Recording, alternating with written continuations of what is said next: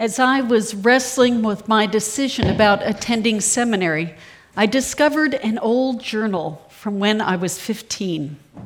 And in it, there was a drawing of darkness at the bottom of the page and light up at the top of it. And I understood that I was standing in between those two points, and I was leaning over, reaching out to hands that were reaching up. And my role was to lend a hand and pull those reaching upwards to the light. Underneath, I wrote these words When I am a minister, I will help people get to God's light. This entry was written six years earlier, and I had no recollection of having written it when I read it. That image became my vision, a, confirmation of a calling, and one I still try to unpack and understand in my life. And in my career, I have been a professor, therapist, chaplain, and pastor with the privilege of helping others to see the light, to see God's face.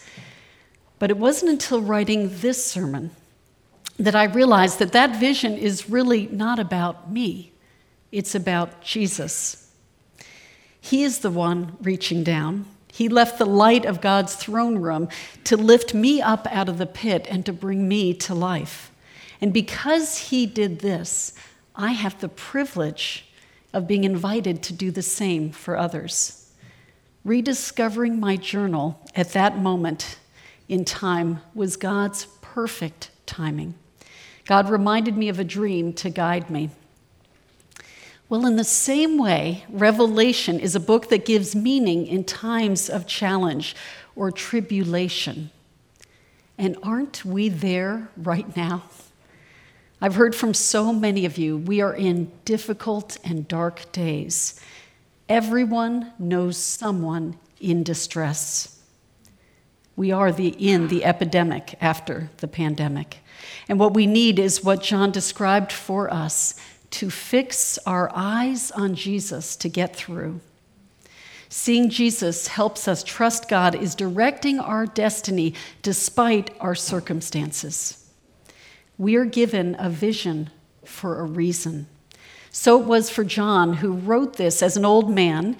He's that beloved disciple of Jesus, and he's now in exile on the island of Patmos as both a religious and political prisoner. And it's here that Jesus told John to write down what he sees, and so we have the book of Revelation. This book is the last in the Bible as we finish our three year journey and our series from Genesis to Revelation. As many of you know, Revelation is often an intimidating book for Christians. I was in a 20s Bible study that took place in Rudy and Betty Morin's basement and in our boldness, we decided to study Revelation. We didn't know what we were doing. But God revealed himself to us anyway. And of our group, three of us became pastors, one a missionary, and another works at a church. This book may change your life too.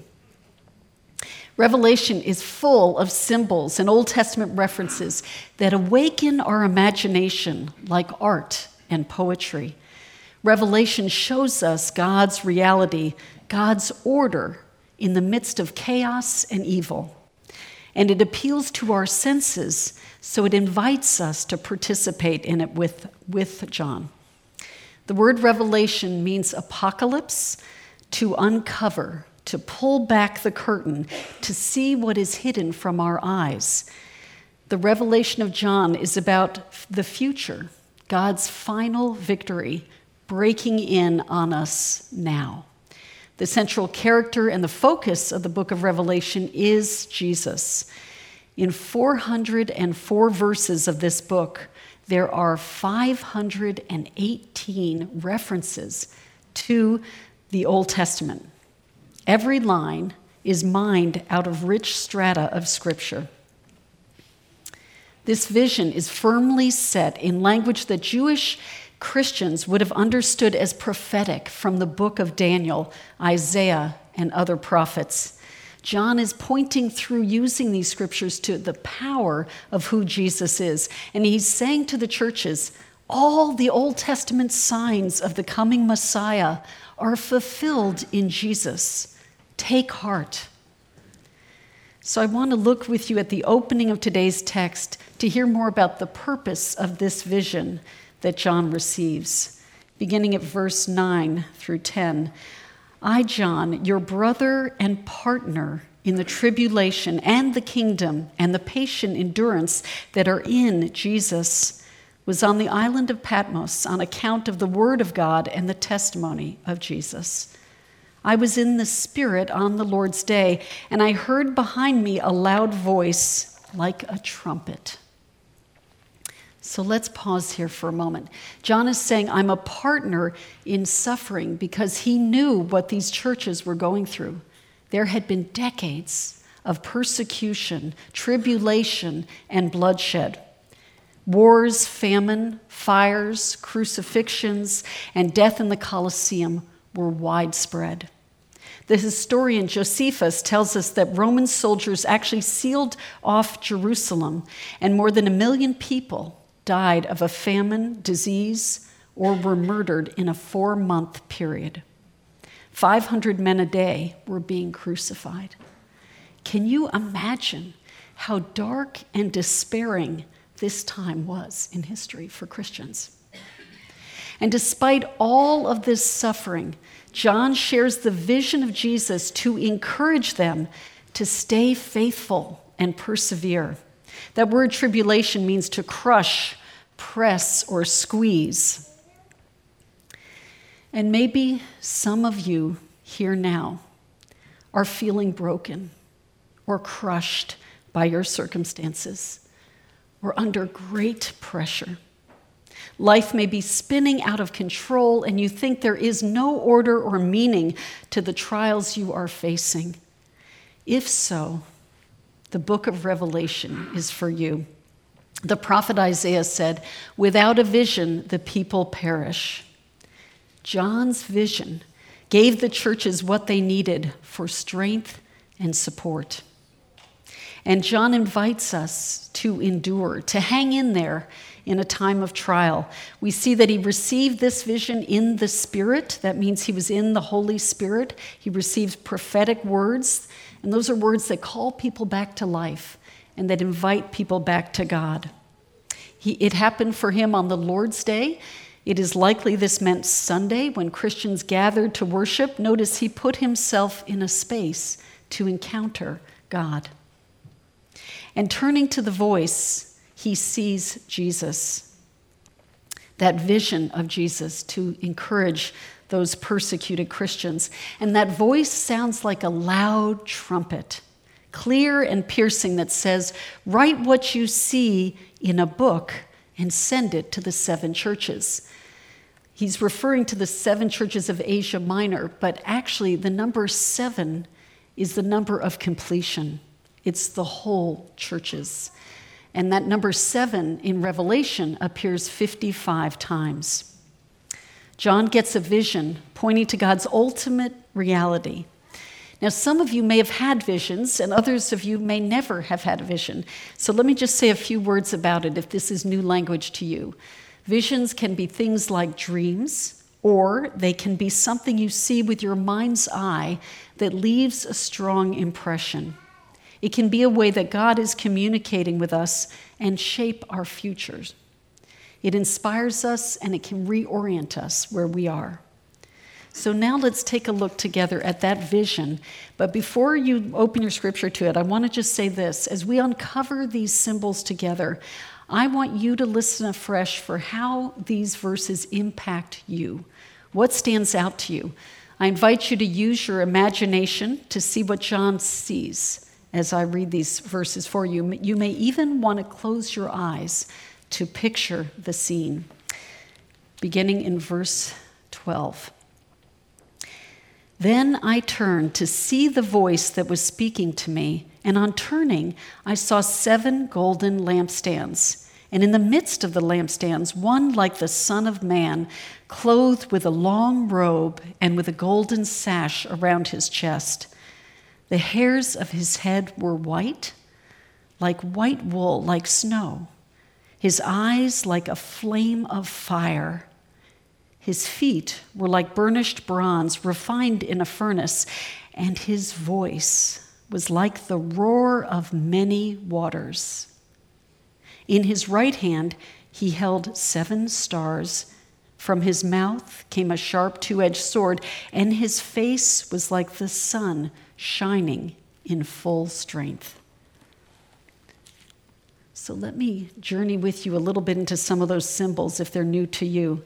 John sees Jesus standing in the midst of seven golden lampstands.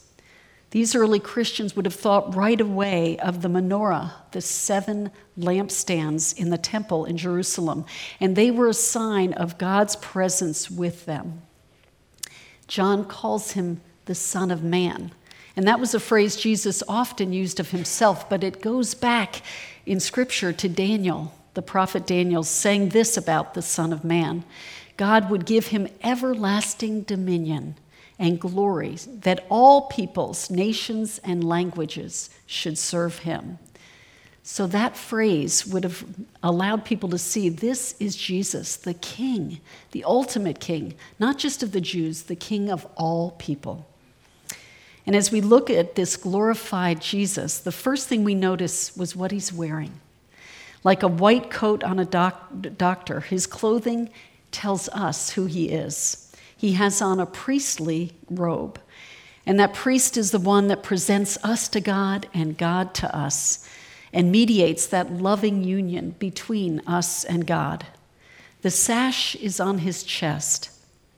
And that has significance because when a priest was sacrificing an animal, he would tie the sash around his waist and then untie it and put it back on his chest when the sacrifice was completed. So Jesus, as our high priest, has completed the final sin sacrifice. After noticing his robe, we, we are drawn to see Jesus' head and eyes. The white of his hair signifies wisdom, holiness, and purity. And his eyes are purifying, penetrating, and transforming. They see into us. And we know that image of fire, that symbol, is often used throughout the scriptures to signify God. His feet are burnished bronze. God gave Daniel a glimpse of the same eternal reality of Jesus back in Daniel 10. There's bronze feet were meant to be strong, they're solid, and they're tested by fire and create a firm foundation. Jesus is strong and secure, and he can trample any foe.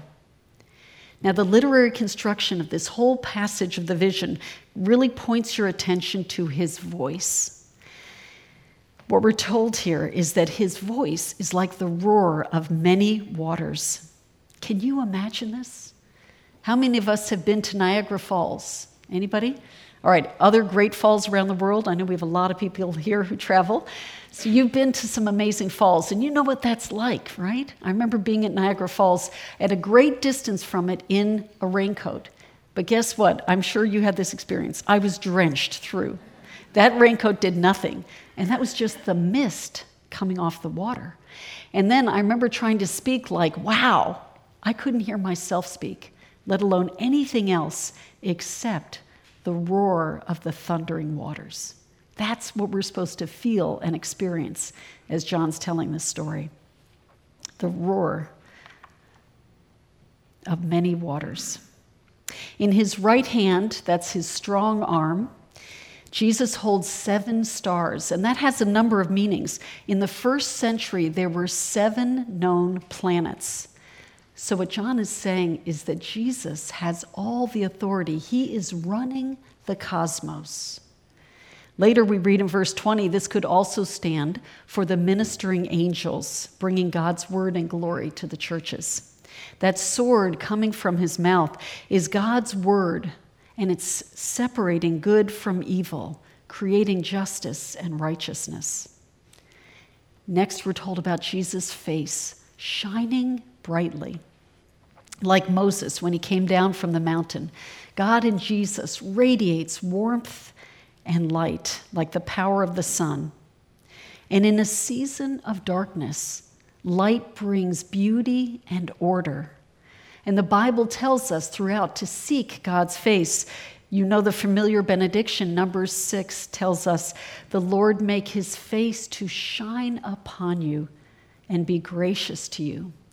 We heard that wonderful hymn sung during the offertory today that said, Turn your eyes upon Jesus. Look full in his wonderful face, and the things of earth will grow strangely dim in the light of his glory and grace. We are invited to see a fuller image of Jesus, who's not only overall King of Kings, but he's also in the midst of the seven churches, representing all churches. Notice where Jesus is in verse 13. It, it said he's not above the lampstands, which represent the churches.